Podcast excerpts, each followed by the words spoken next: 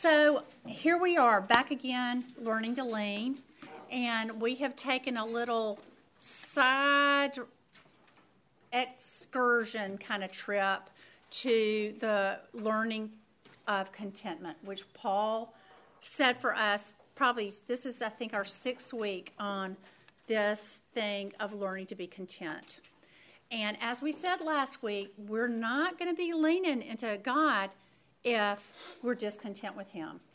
And so we really, if we want to be a people that are characterized by leaning and trusting, which is basically what leaning is, is trusting God, trusting His nature, trusting His character, trusting the kind intentions of His heart toward us, we won't be doing that if we've got these things that are driving discontentment in our lives. And so we said our, our uh, I guess you might call it, our thesis last week was um, that hope is so integral to contentment.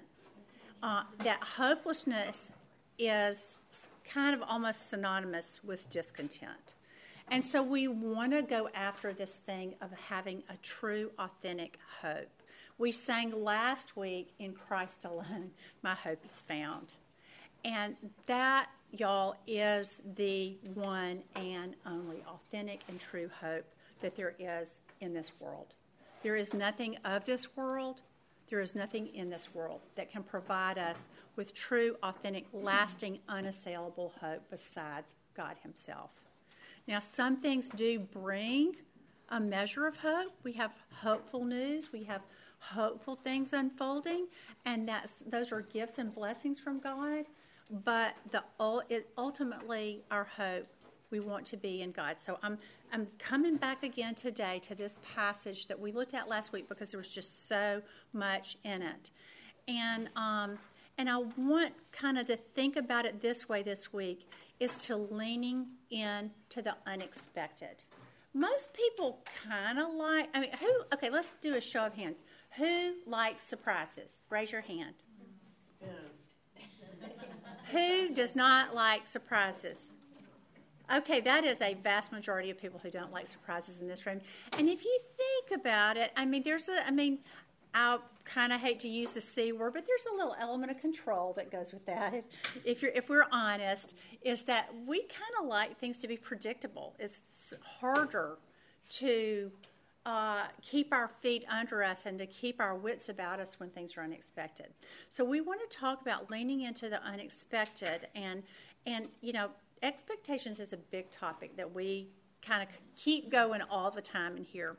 Um, this is sort of a, a, a goofy little illustration about the unexpected when really y'all we need to be prepared for it. So Remember over Christmas we had that single digit weather? Well, okay, I have not pulled my heavy wool, you know, my everybody has one of those black coats with a belt on it. When you go to the restaurant, you don't know which one is yours. You know, one of that. well, okay, so I I don't even know where mine is anymore.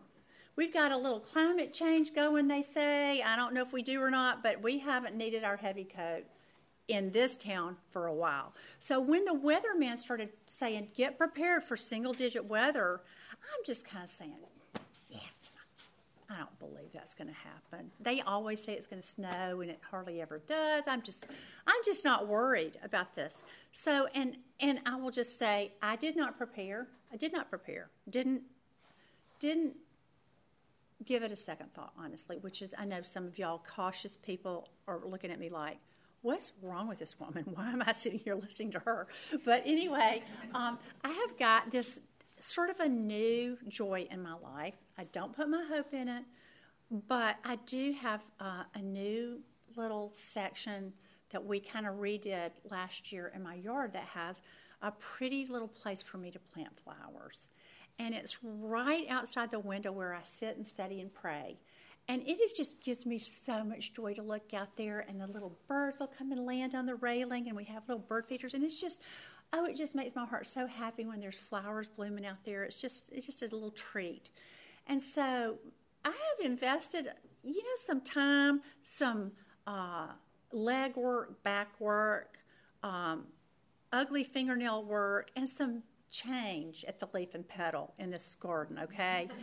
and so, uh, why I did not take this investment and think about it and prepare for this cold weather, why didn't I? I don't know. I just thought it would never happen to me. You know, it was like I, I, I just I couldn't hear that because it was unpleasant, I guess. I don't know. And I think I, that, as I said, it's kind of a silly little example of how I think we do about suffering, about trials, about hardship, about tribulation, about the things that are inevitable in this world. Why do they take us by surprise? Because Jesus says, as he's preparing, this is uh, in the chapter of one of the three chapters where he's preparing his disciples for what to expect when he leaves them and goes to heaven and sends his Holy Spirit. He says in John 16 33, and I've given it to you here in the Amplified, he says, I have told you these things so that in me you may have perfect peace. In the world, you have tribulation and distress and suffering. But be courageous, confident, undaunted, filled with joy I have overcome the world. My conquest is accomplished, my victory abiding. That's one to meditate on this week, I think. But do you hear what he said? He's saying, okay, just get ready. Don't be surprised. This is not unexpected. Expect it. You will have suffering in the world, you will have tribulation in the world. Well, that's kind of the same message that Paul is writing to us believers, to his, his friends. I mean, I don't think he knew them yet, but um, the Christians in Rome, they were experiencing some deep suffering. And so he writes them in Romans chapter 5 that we looked at last week. And I have done a switch o and just, I'm going to re look at the last three verses in that passage, verses uh, Romans 5, th- verses 3 through 5. And again, I'm going to use the Amplify because I think it's really helpful. So let's review this uh, passage that Paul wrote to us. It says, Let us also be full of joy now.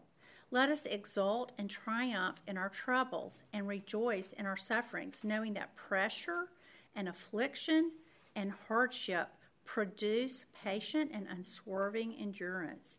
And endurance or fortitude develops maturity of character, and that's approved faith and tried integrity. And character of this sort produces the habit of joyful and confident hope of eternal salvation. Such hope never disappoints or deludes or shames us, for God's love has been poured out in our hearts through the Holy Spirit who has been given to us. So, y'all, that's good news and bad news, isn't it? Yet the good news is that we can have joy we don't have to be disappointed when hard things come. Uh, and that's one of the triggers that we've said, or a, a, one of the obstacles to contentment is disappointment. It's huge. And so we want to stand on reality. We want to stand on the truth. Paul writes in Ephesians, this is Ephesians 6:14, stand therefore having girded your loins with the truth. That just think about a soldier getting prepared for battle because it really we are sort of in a fight in this world um, as believers. We're in a fight for our faith. We're in the fight in a fight for hope, and we have an enemy. And um, and you know, I have to say, basically, you know, just to take my little silly analogy, Jesus is saying, Paul is saying, bad weather's coming, and it's going to be harder than you think, but I want you to be prepared. I don't want it to catch you in an unexpected state. So let's be prepared and let's get our mindset on the truth of, um, of this. And so I want to talk to you about the original language that Paul is using here. Both Jesus and Paul use the word thlipsis in the Greek. And what that that's the word that's translated tribulation. And um, and all the synonyms that these passages give you. And um, so this word what it it it kind of the gist of the word is the word pressure, and it's according to um, Strong's, which is what tells us the meaning of these words. It's pressure that is weighty, squeezing or crushing. And so think about that. I mean, I'm just trying to think of like maybe turn a vice that holds something together so that like if you glue something and it needs to stick really tight together, or think about um, I mean, I guess putting pressure on the toothpaste and squeezing it really hard to get that last little bit out, or, or your face cream that you spent too much money on. Man, I, I squeeze that one hard just to get the last drop out of it. Well, that is how tribulation is in our lives. It squeezes us. It it puts very intense pressure on us. And what happens when that happens? Guess what happens? What's on the inside of us comes to the outside. Okay, that's good in one way. In this, well, it's good. This is good. I mean, what Paul is telling us is this is good. This is good work because if it's something unhealthy, that pressure will bring it to the surface. If it's something holy, like the Holy Spirit and His fruits, this is our opportunity to let that part of us be squeezed out by the pressure. But we've got to be prepared for it. We've got to be not surprised. We've got to be in a cooperative spirit instead of being so um, angry with God or disappointed in that He's allowed this to come. We've got to get on the page of what Paul's saying is okay, if I've got to go through this, this and Jesus is saying, we're going to go through it. So we're going through it. How are we going to go through it?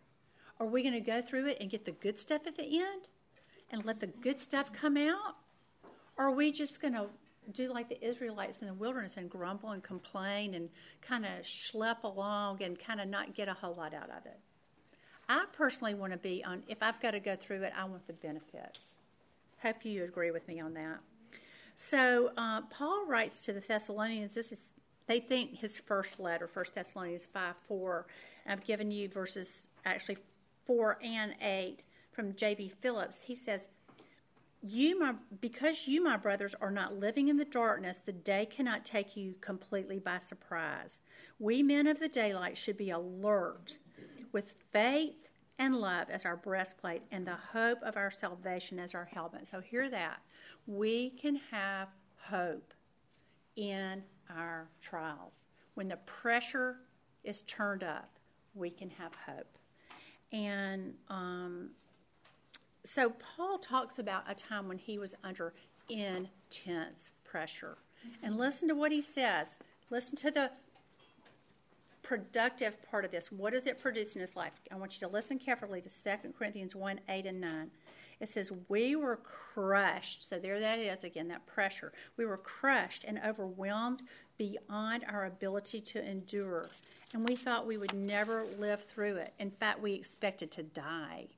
But as a result, we stopped relying on ourselves and learned to rely only on God who can raise the dead. So that, my friend, is leaning. That is the fruit that we can get when the pressure is on. Is that we have the choice to lean on who God is, His character, His promise, His word, His faithfulness. It's impossible for Him to lie. He is who He says He is. He will do what He said He would do. And we can lean into that when trouble comes and trials come and pressure comes. So I want to do a little self examination here so we can get in touch with how this applies to us personally. So let's take about 60 seconds um, to just do a, a little prayer, listening prayer. I'm going to turn these questions that you see on your paper into a prayer. And if you want to jot some thoughts down, you can do that so you can come back to them later. So, um, Lord, we just want to think about the hardships or tribulations that we're experiencing. So, Father, which top two or three things would you bring to mind that are painful in our lives or that are long standing and that are um, causing a lot of pressure? Father, just bring those to mind as we wait before you.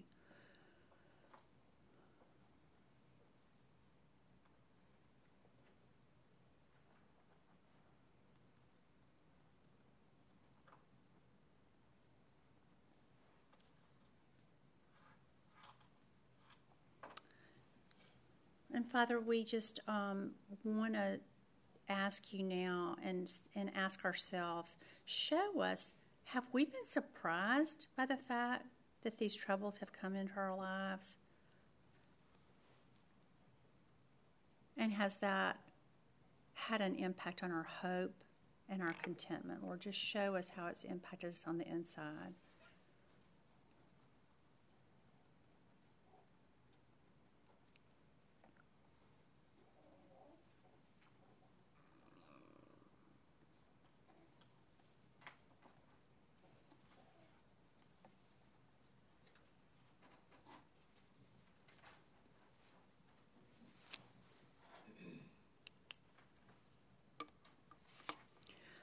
Thank you, Father, for what you're teaching us and for showing us that. Okay, um, I want to go on and talk about the benefits. So we kind of established, hopefully, that trials, trouble, pressure, hardships, painful situations, and suffering will come.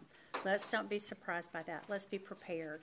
And let's, instead of letting them squeeze the life out of us, let's squeeze the life out of them and get the good stuff out of it, okay? So that's what Jesus did. Jesus provided us a model for that. Paul just showed us he learned to lean and rely on God through it. This is what Jesus did. It says in Hebrews 12 1 New Living, because of the joy awaiting him, he endured the cross, disregarding its shame. Now he is seated at the place of honor beside God's throne. So God had a good purpose for the pain that Jesus endured, and he was joyful knowing that that was coming. Uh, in the Old Testament, it speaks of this as well. Isaiah 53:11, and this is the Message translation says, "Out of that terrible travail of soul, he'll see that it's worth it and be glad he did it.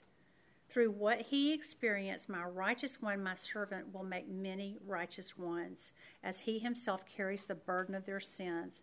Therefore, I'll reward him extravagantly, the best of everything, the highest honors, because he looked death in the face and didn't flinch, because he embraced the company of the lowest. He took on his own shoulders the sin of many. So Jesus is speaking, you know, of from the Old Testament. So it's looking to the future and saying, this is what Jesus is going to do. He is going to bear this terrible, terrible burden but he's glad to do it. He's going to be satisfied with what he did. He's going to be content to do it because he knows what's going to happen is he's going to bring many sons to glory. He's going to bring a whole family to faith and into the uh, kingdom of God and into the family of God through what he suffered. And so, of course, we don't have quite that kind of fruit, although a watching world – you know, may find some measure of inspiration, maybe some hunger and thirst about the things of God by watching us, and we may never know it.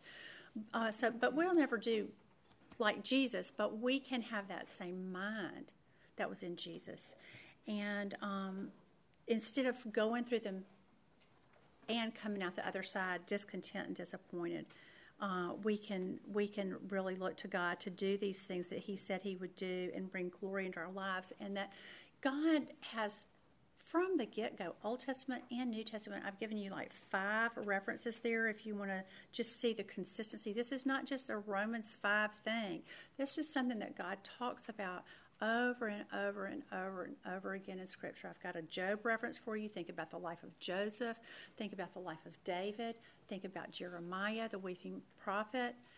There was hardship that each one of them endured that was productive and it brought about God's good purposes and um, and glory to God.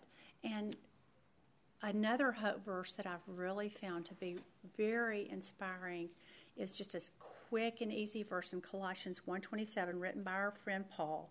It says Christ in you, it's the Jesus in you, the Holy Spirit indwelling you. Christ in you is your hope of glory. So that's what we want squeezed out. That's what we want developed. And that's what we want to have Christ like character reproduced in us because of these pressures that we're going to have um, or that we are currently having. And so um, I was reading several commentaries on this passage, and David Guzik is one that I go to a lot.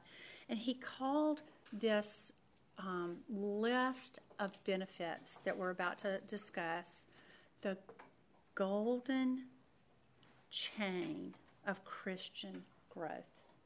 So let's talk about those virtues that are benefits that we can accrue when we go through hard times. And th- these are promises, y'all. We can, if, if God says in His Word that this is something that can be ours in tribulation and suffering, then we can count on it as we cooperate with Him and, and seek Him. So, perseverance.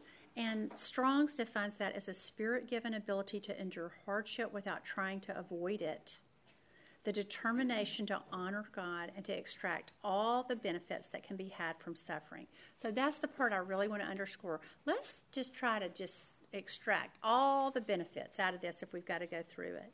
Um, and Hebrews, I've always liked this verse because I need reminding of it often. Hebrews 10:36 and the Amplified says, "You have need of patient endurance to bear up under difficult circumstances without compromising, so that when you have carried out the will of God, you may receive and enjoy to the full what is promised."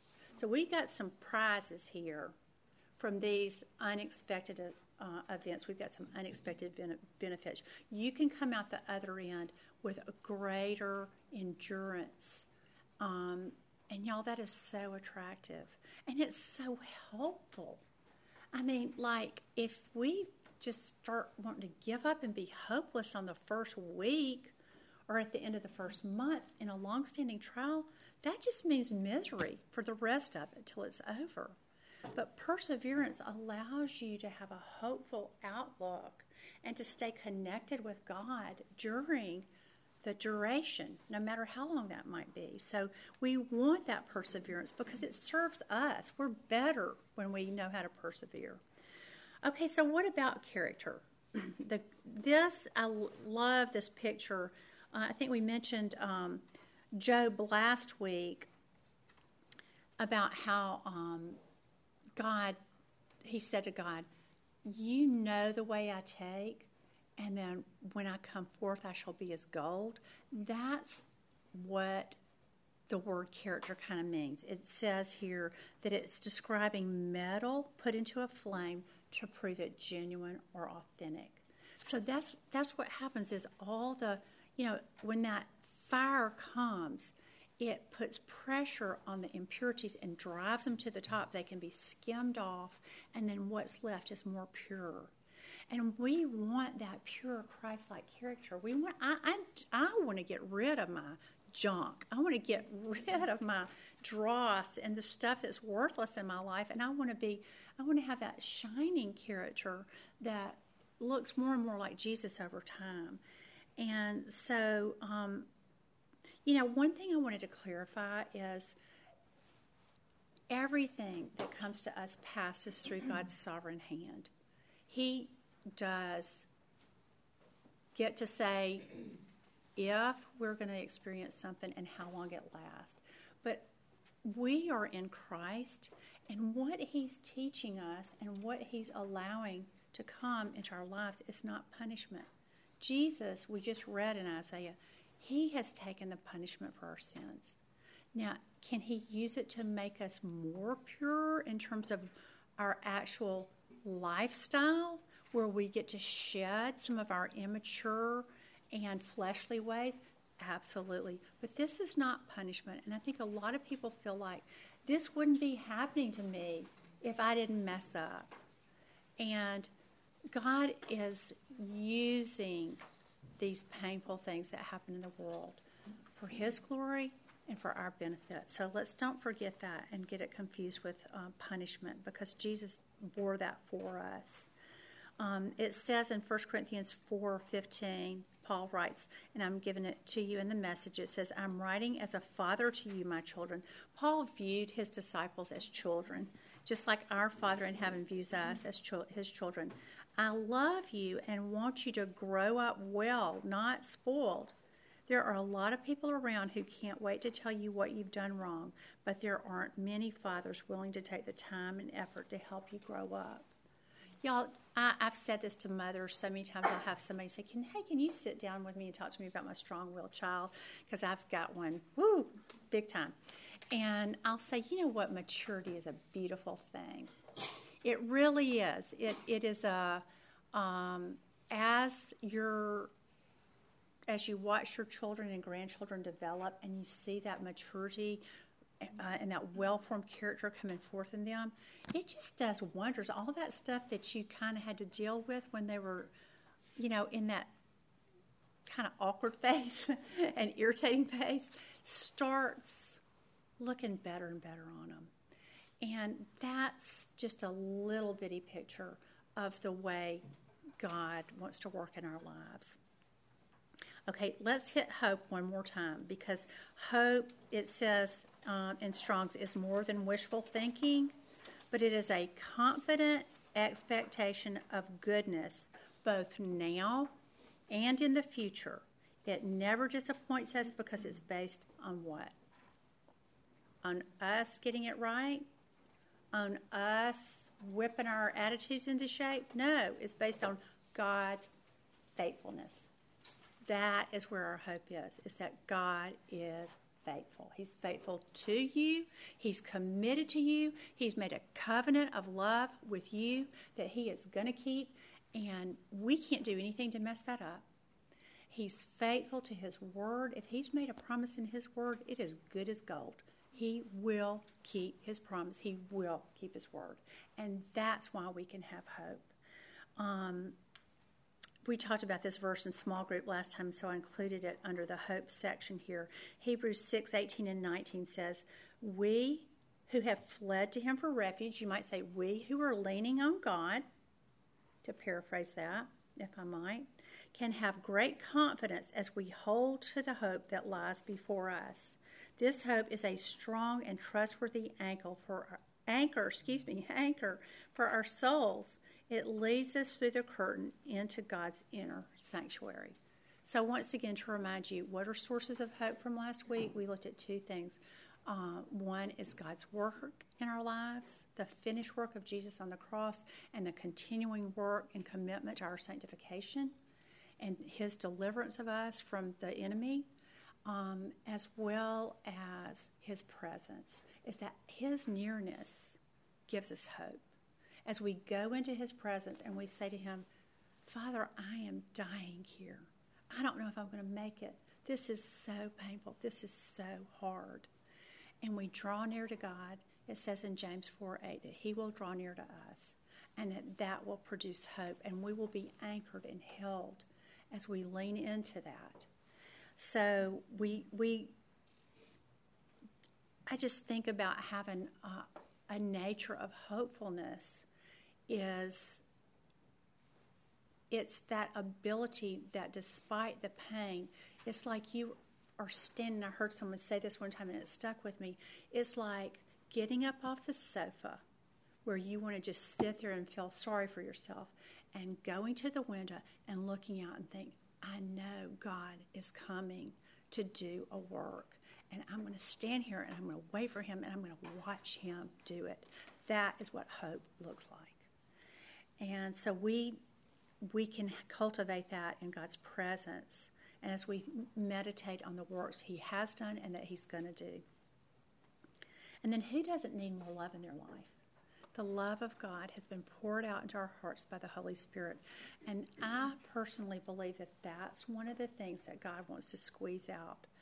I I'm not so convinced that the body of Christ knows how deeply God loves us. I think a lot of people walk around knowing that the Bible says God is love, knowing the song Jesus Loves Me, but without maybe really believing that at a very deep level.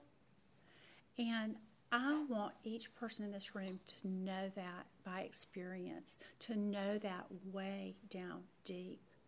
And we can know that. We can know that in every day of our lives, even when the pressure's on, even in tribulation, we can see the goodness of God in the land of the living as He promises in Psalm 27 day by day by day by day. That's the way He dispenses it. one day at a time. Don't worry about tomorrow. Don't worry about how long it's going to last.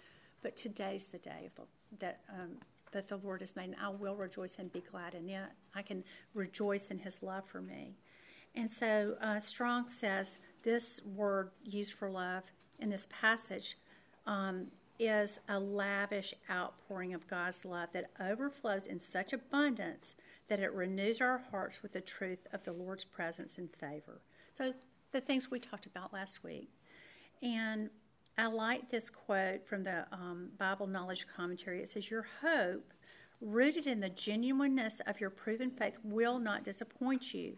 And you can know this because the Holy Spirit has come into your life and has begun to pour the love of God experientially into your heart. This is not mainly an argument. This is mainly a personal experience of God's love, flooding the heart with an immediate sense of God's reality and love. So, did you hear that? It's not an argument, it's not a fact, it's the truth. And you don't want to just say, Jesus loves me, this I know. You want to say, Jesus loves me, and I know it. I know He does.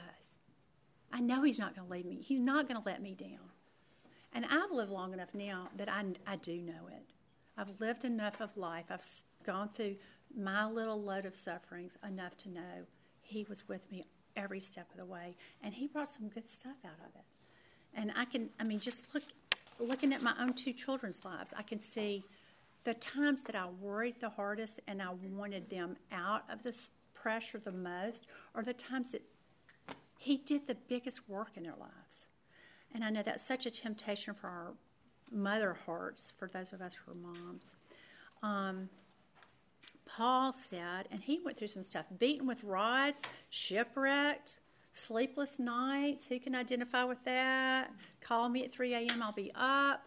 Um, he went through some uh, prison. You know, he he he went through a lot of really, really big stuff. Um, but he wrote in Romans eight thirty eight, "I am convinced that nothing, not any exclusions there, nothing I'm convinced that nothing, and he, if you look at that long, the context of this, it gives a very long list of things that he says can't separate us from the love of God. But I'm convinced that nothing can ever separate us from God's love. Neither death nor life, neither angels nor demons, neither our fears for today nor our worries about tomorrow, not even the powers of hell can separate us from God's love. There's one you can take to the bank. That's a promise. Nothing can ever separate us from God's love. So we want to um, be different than the world. We want to, you know, the world and our flesh wants to avoid suffering no matter what. Hardship, if it's hard, we don't want to do it. I wish I could tell you some funny stories. My daughter Mira Lee is a is now full time faculty at the University of Alabama, and she is teaching exclusively freshman writing and so she had last semester, the, I mean, fresh off the, you know, orientation freshman. And she is blown away by, I mean, really kind of their inability to endure, their lack of perseverance. Frankly, you know, I don't, I hope she didn't mind me saying this, but some character building could be used with most of these kids. There's a few good eggs in there, but uh, they, they are not showing a lot of tolerance for, oh, I am now in college and this is harder. They're just, you know, that's kind of the world. Um, and you see that in our culture, you see it in the media, you see it on the news. People don't want to suffer, and our flesh doesn't want to suffer. And I mean, my authentic spirit filled self doesn't want to suffer either, but I also want to be in touch with what Jesus said and what Paul said is that it's going to happen, and that when it does, I want the I want the um, squeezing and the pressure to produce something good and to get rid of some stuff that I don't need anymore, some baggage. Well, I'm going to give yet another testimony on healing prayer today because this is fresh and it's exactly what I just talked to you about. Now, I'm going to tell you this is not a massive tribulation that I've been through. But I will say that it's an example of God using pressure to squeeze something out, okay? So I have had this is it is long standing though. So I would say that generally my husband and I have a very amicable relationship. Bob is mostly responsible for that because he is a very easygoing guy. Um, and very tolerant of my ups and downs and stuff. And um, yet, there's this one thing he does that I can't believe it took me those many years for the Lord to actually do a work on this whole thing. But it's it's been completely consistent. Every time he does it, I overreact. I it's like a 1 to a 1.5, probably a 1.1 on a scale of 1 to 10 kind of infraction on his part. And every time he does it, I'm a 12. I mean, I, I mean, I'm not kidding either. This is not just a 5, 6, 7 kind of mad. This is a beyond mad. I mean, livid, rage. If I had a knife, I would stab him, kind of. I mean, like, I'm serious. I mean, like, talking about going off. I go off. And this is this is how how huge of an overreaction is. Here's the little thing I'm trying to trying to keep this uh, timely, but it's um, it's kind of like if he if he he says something to me that in any way would call my motives into question. He doesn't do it very often, but like he'll make a little snarky comment, and I think most of the time he thinks it's funny, and I don't. I don't think it's funny at all. And, and it is really ramped up. I mean, I can go up to about a 13 or 14 if one of the children is sitting at the dinner table and he makes one of those little snarky comments. Man, I can remember one time that I literally picked up the dinner plate and slammed it down on the table. I mean, I was that mad. I'm teacher telling on herself today. But what, why have I lived life this long and been willing to just tolerate that level of anger. And I'm saying, I mean, I can count on both my fingers how many times this has happened in all the years I've been married. It's not a frequent thing, but the reaction is disturbing about how mad I get. I mean, seriously. And when it happens, it hurts Bob's feelings so bad, and it hurts my feelings because we're one, per, you know, we're one flesh. The Lord says, and you know, we're so close, and so I feel completely disconnected from Him. And so it just it's just that awful feeling of I, I and I can't get it back for a while. You know, it's like I I just feel I feel so violated by him. I feel so betrayed by him that it's angry. Well, okay, remember we talked about getting down to that root. What was really under that anger? And I mean, I just I would always just what I've done in the past is just go to okay, Lord, I'm just going to forgive him. It wasn't that big of a deal. And please forgive me for being angry. And then I'd get kind of get over myself and I'd say, I'm sorry I got so mad. And he'd say, I'm sorry I said that. And we just, I mean, it kind of wasn't a big deal. But so this happened on Saturday night. Actually, it happened twice this week. So out of those 10 times in 39 years, it happened twice. Two of those 10 were this week. And so I kind of thought, I mean, I kind of thought, we're talking about healing prayer. We're talking about getting some stuff up and out. We're talking about dealing with our issues. Hmm, I think God may be up to something here. But I mean, that, I gave it about that much thought. And so, but then on Saturday, when I was just like, my heart was broken, I was so upset with him and I couldn't get it back. So I woke up Sunday and I was so sad, and I thought, I need to do my own homework. So I got out my paper from last week and started doing my discussion questions that I did at the end of the paper. And I got to the part that said, Do you think that it's possible that some of your discontentment could be placed could be based on a false hope? And I went, Yep, I sure do. Yes, Lord, definitely. And then I look at the clock and it's time to go to church and I said, Okay, got it. Let I we'll come back to this after church. So I go to church Sunday. I'm standing there, and Bob's standing beside me, and I'm feeling just this wall. I've, and I, somebody even that knows me really well said, "Are you okay?" And I said, Mm-mm, "I'm not." But I'm going to be better. I am. I am going to be better. I'm going to sit down with the Lord this afternoon. So I'm standing there in church singing a song that had absolutely nothing to do with anger, connection, inner healing, prayer. I mean, it was it was a great song. It just wasn't on my topic. I'm standing there singing, and all of a sudden, this word runs in front of my face trigger. And I go, What have I been doing for the last 39 years? Oh my gosh, I'm supposed to know this stuff. I've studied this, I've taken courses in it. I have walked people through this, you know, many, many, many times. This is a stinking trigger. And it just, it's like, I was, I guess God wasn't ready to do the work I, why did he pick this weekend? So anyway, I just went, yes, Lord. And I mean, I was immediately better just knowing that. I thought, oh, this is on me. This is in me. This is something that God wants to set me free from. Okay, yes, Lord. And so I had the information that it was a false hope. I had the information it was a trigger.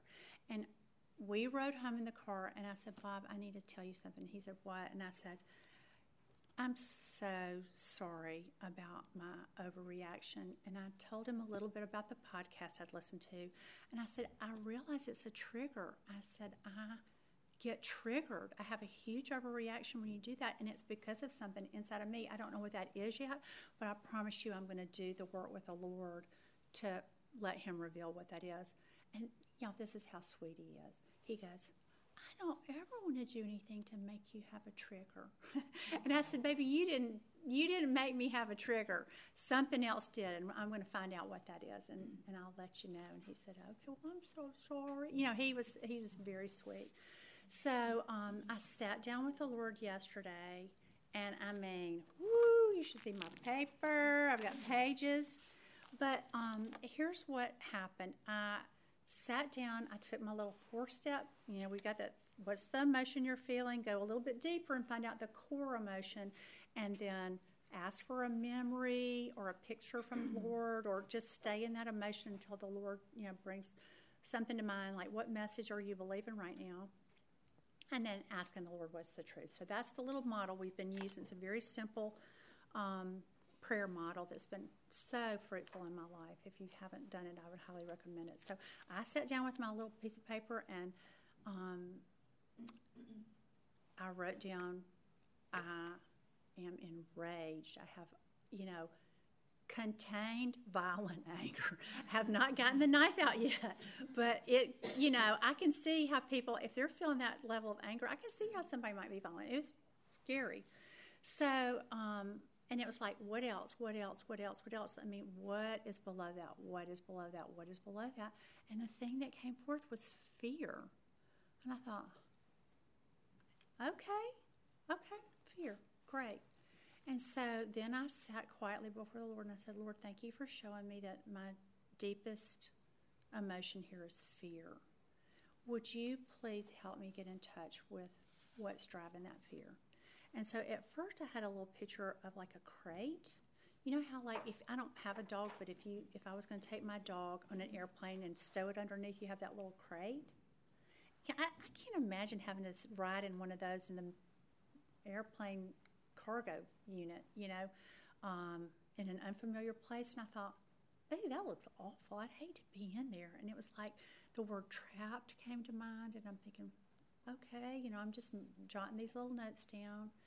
And so I said, well, okay, Lord, I mean, I'm kind of thinking that there's a some kind of confinement or trap, something. I don't know what that is. Do you want to, what else do you want me to see here? And then all of a sudden, boom, boom, boom. There were three memories from my childhood where my dad got extraordinarily angry with me. Now, he was, he was my rock. I knew he loved me. I knew, I knew, I knew that He loved and adored me, and I believed it with every inch and every fiber of my being. And because I knew His deep love for me, I can really connect with the love of God because of His great love for me. But on three different occasions, I was able to remember He got just inappropriately angry with me. He didn't physically hurt me or anything like that, but I felt that same feeling that I felt with Bob, just disconnection. It was like a tear apart, and our hearts weren't at one anymore. And so the Lord brought that to mind, and I thought, oh, okay.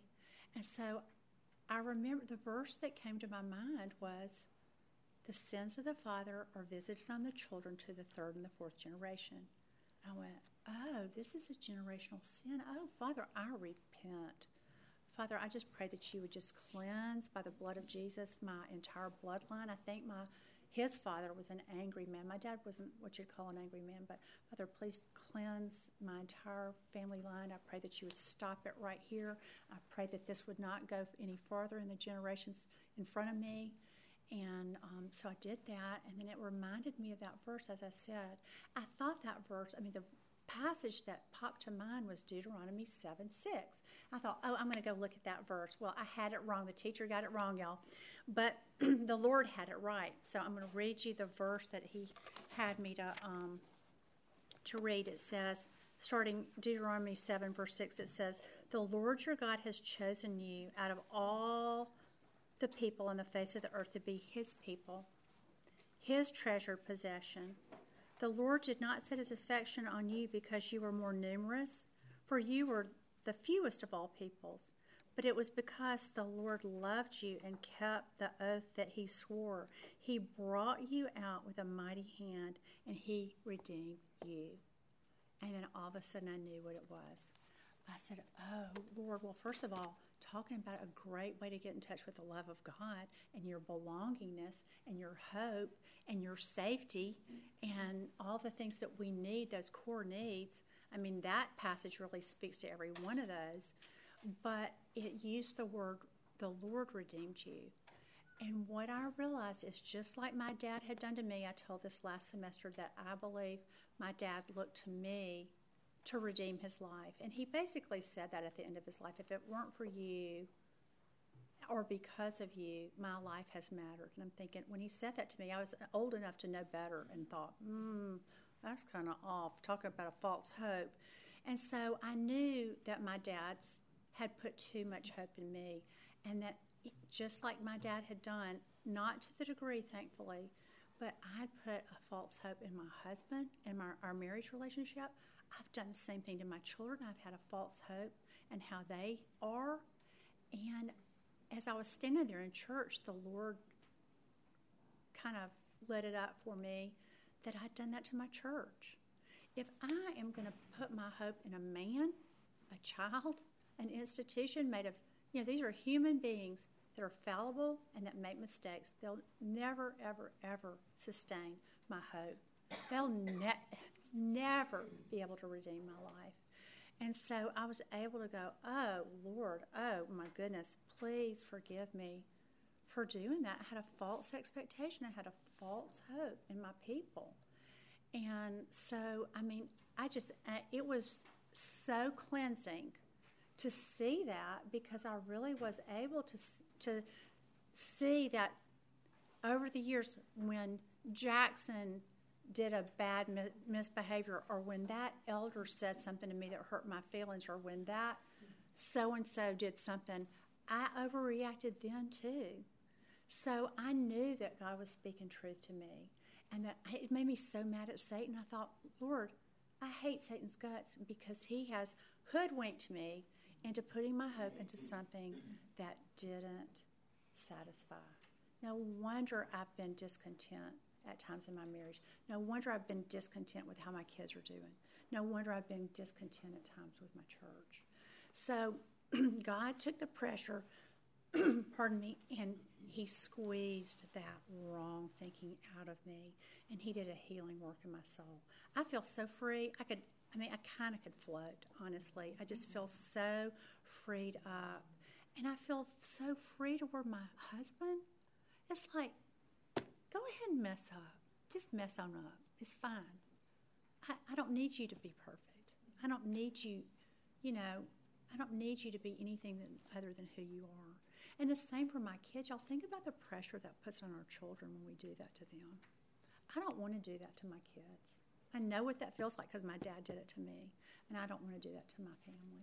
So, anyway, that's that is my testimony. I hope some of that will be fruitful as you kind of see how God takes things that are hard and He uses them to bring forth things that are good.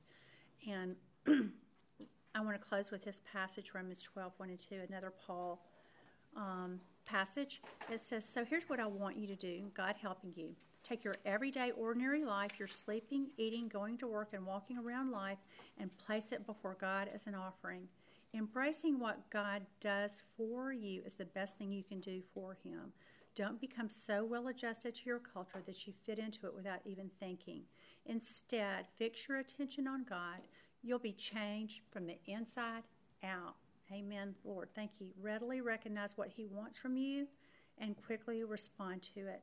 Unlike the culture around you, always dragging you down to its level of immaturity, God brings out the best in you, develops, pardon me, well-formed maturity in you. So thank you, Paul, and thank you, Lord, for that. And we're let's close in prayer and write our one thing. Father, um, thank you that you're a good, good Father.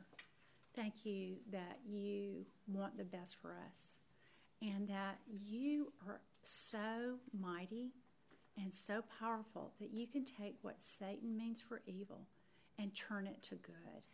That you've promised also in the book of Romans that you will work all these things that we're going through for good in our lives, Lord. That you want to transform us into the image of Jesus that you don't want us to have to live like this, that you're not content for us to live with all these lies we've believed and these false hopes that we've hung our um, well being on, Lord, that you want us to have authentic, true hope because that is solid, that is steady, that is sure, that is safe. That is love, and that is belonging, Lord. And those are the things that our soul is crying out for. And so, Lord, we pray that you would help us to understand this at a deep, deep level.